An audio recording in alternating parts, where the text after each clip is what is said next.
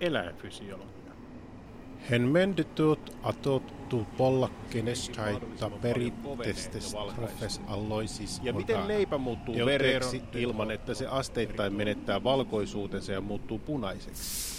Siten veri voi helposti muuttua lihaksi, luunto kiinteyttää sitä tiettyyn muotoon ja estää sen juoksevuuden, ja siitä tulee uutta lihasta.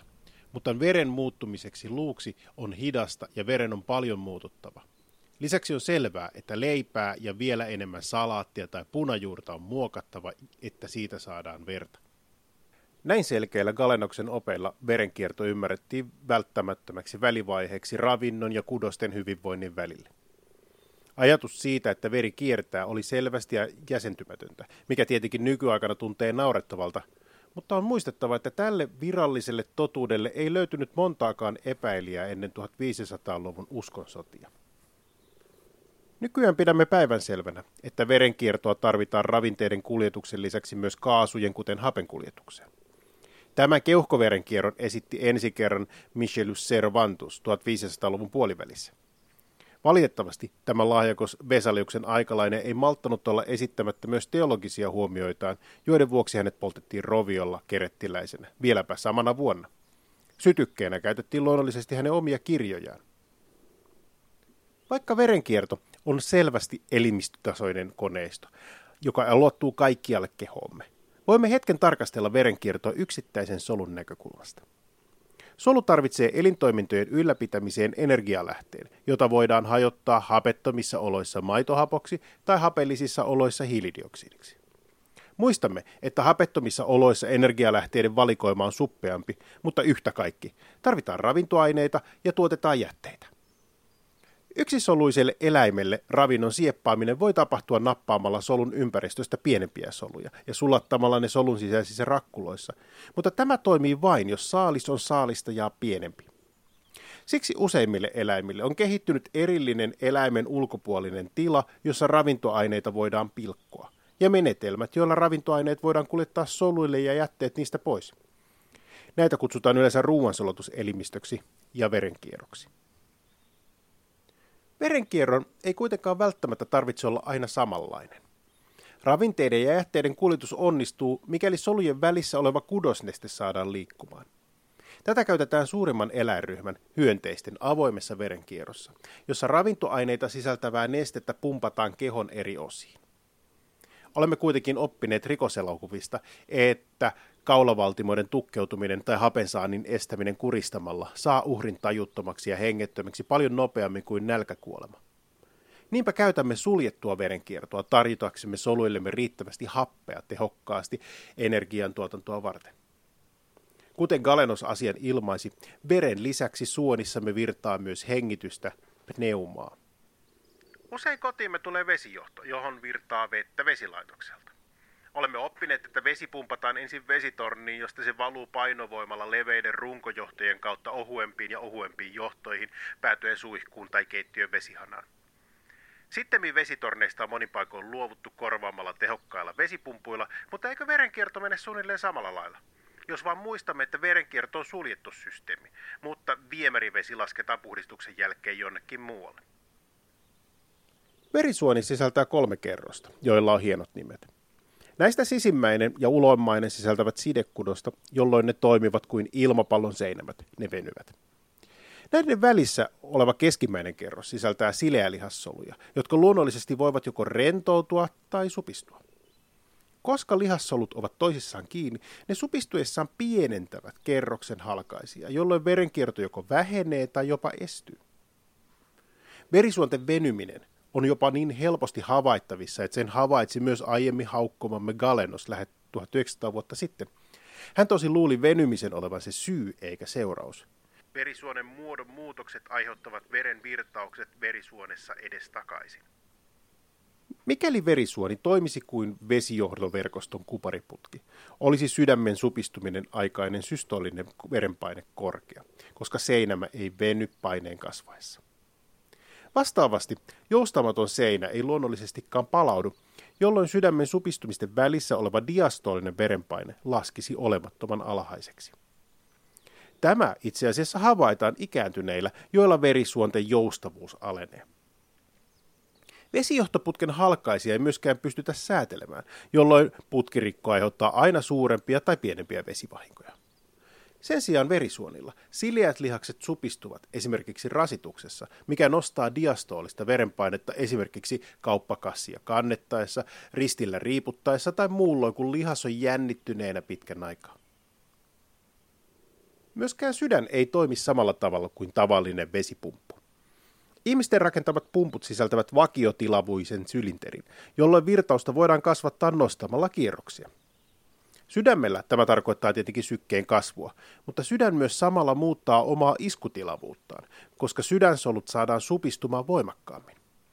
Tällöin rasitus nostaa sekä sydämen lyöntien määrää minuutissa että kerralla pumpatun veren määrää. Lisäksi sama adrenaliini, joka lisää sydämen aktiivisuutta, vaikuttaa putkiston verisuonten halkaisijaan, niitä laajentaen keuhkoissa ja luustolihaksissa, mutta supistaen ihossa. Näin monipuoliseen säätelyyn ei vesijohtojärjestelmä pysty. Pelkästä veren virtauksesta putkistossa ei kuitenkaan ole soluille oikeastaan mitään hyötyä. Solut ottavat ravintoaineita ja happea ympäröivästä kudosnesteestä diffuusiolla tai sen avustamisella. Ja siten, jos veri virtaa kaukana tai suurella nopeudella, ei aineita pysty siirtämään vereen, kudosnesteen tai solujen välillä. Tämän vuoksi verensuonisto haarautuu ja samalla yhteenlaskettu poikkipinta-ala kasvaa, mikä alentaa kyseisten suonien verenpainetta. Lopulta verisuoni on niin ohut, että sen halkaisia on juuri ja juuri enemmän kuin yksittäisen punasolun. Tällöin paine ja samalla veren virtausnopeus on alhainen, jolloin aineet pääsevät vaihtumaan verisuonen ja sen ympäristön välillä, varsinkin kun verisuonen seinämästä on poistettu kaikki turha. Se käsittää vain yhden epiteelisolun paksuisen kerroksen. Näitä suonia kutsutaan ohuutensa perusteella hiussuoniksi, kapillaareiksi. Järkeilyllä ja kokeilla on osoitettu, että veri virtaa keuhkojen ja sydämen läpi ja pumpataan sydämen kammion supistuessa ympäri kehoa. Se pääsee pienistä reistä lihaksessa laskimoihin, joita pitkin se palaa takaisin sydämeen. Verta kulkee valtimoissa ja laskivoissa niin paljon, ettei sitä pystytä tekemään ruoan ravintoaineista. Siispä johtopäätöksenä todettakoon, että veri kiertää jatkuvasti sydämen tekemän pumppaustyön ansiosta. Kapillaarit osoitti edellä kuvatulla tavalla 1620-luvulla englantilainen lääkäri William Harvey. On huomattava, että Harvilla ei ollut käytössään mikroskooppia, jolla hän olisi voinut havaita hiussuonia. Sen sijaan sydänten silmämääräisen tarkastelu ja yksinkertainen laskutoimitus saivat hänet vakuuttuneeksi siitä, että lautasellinen kaurapuuro ei voi tuottaa useaa litraa verta. Vastaavallaisen maalaisjärjen käyttöön ongelmanratkaisussa on päädytty myöhemminkin useiden Nobel-palkittujen kohdalla. Harvin tieteelliset saavutukset, niiden aika jäi hyvin lyhyeksi. Häntä tarvittiin tärkeimmissä tehtävissä, kuten noita oikeudenkäynneissä tai Englannin sisällissodassa. Siksi varsinainen kapillaarien löytyminen jäi parikymmentä vuotta myöhemmin italialaisen Malpichin tehtäväksi. Miten sitten sydän saa veren virtaamaan? Olemme TV-sairaalasarjoista oppineet, että potilaan sydänfilmi, EKG, kertoo paljon elintoiminnoista ja sydänfilmin näyttäessä suoraa viivaa tiedämme, ettei kyseistä näyttelijää tarvita enää TV-sarjan seuraavissa jaksoissa.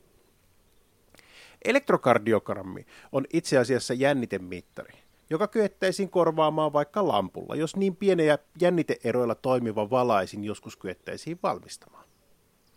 Jänniteero saadaan aikaiseksi sydänsolujen solukalvolla olevilla ionikanavilla, jotka päästävät ioneja virtaamaan suurella nopeudella joko solusta ulos tai solun sisään. Tämä vaikuttaa solukalvon jännitteeseen, ja kun miljoonat solut tekevät nämä muutokset samanaikaisesti, ne voidaan havaita, vaikkei jännitemittari olisi kovin lähelläkään sydänsolua, vaan asetettuna vaikka rintakehälle tai käsivarteen. Sydämessä on pieni alue, jolla solut näyttävät toimivan ikiliikkujan tapaan. Ionikanavat aukeavat toistensa perään tasaisessa rytmissä, jota voidaan säädellä tutuilla aineilla, adrenaliinilla ja asetylikoliinilla. Tämä tahdistin alue ei tietenkään ole todellinen ikiliikkuja, koska sellainen olisi termodynamisesti mahdotonta, mutta se määrää sydämen rytmin levittämällä sähköistä säätelyään ympäröiviin sydänsoluihin, eteissoluihin nopeammin ja pienen viipeen jälkeen myös kammiosoluihin.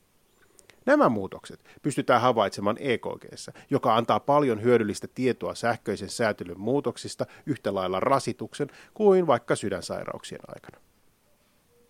Pelkkä sähköinen muutos ei kuitenkaan pumppaa ainuttakaan pisaraa verta. Lihassolujen hienous onkin siinä, että solukalvon sähköiset tapahtumat saadaan yhdistettyä solun sisäiseen signalointiin ja sen nopeimpaan viestinviejään, kalsiumiin. Idea on itse asiassa käsittämättömän yksinkertainen. Sydänsolujen solukalvolla on jänniteherkkiä kalsiumkanavia, jotka saadaan avautumaan sähköisesti. Tällöin kalsium luonnollisesti virtaa soluun, mikä tietenkin kasvattaa solun kalsiumpitoisuutta minkä lisäksi tätä pitoisuutta voidaan kasvattaa vielä vapauttamalla kalsiumia solun sisäisistä varastoista. Kalsium säätelee supistumisen aiheuttavien proteiinien, aktiinin ja myosiinin välistä vuorovaikutusta, jolloin solu supistuu, kunnes kalsium kerätään takaisin varastoon tai pumpataan ulos solusta. Millä tätä kaikkea sitten pidetään yllä, jos kerran ikiliikkuja selitys ei kelpaa? Tässä täytyy palata erääseen päivään vuonna 1902, jolloin englantilainen fysiologi Ernest Overton sai aha-elämyksen, jonka vuoksi hän joutui keskeyttämään työnsä ja ottamaan useamman tunnin ulkoilun ajatellakseen asiaa rauhassa.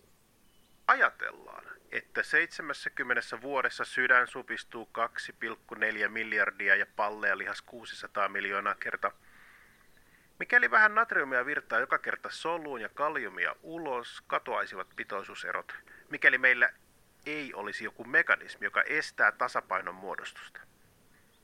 Itse asiassa lihaksissa on ainakin minun tietääkseni yhtä paljon kaliumia ja yhtä vähän natriumia vanhana kuin nuorena.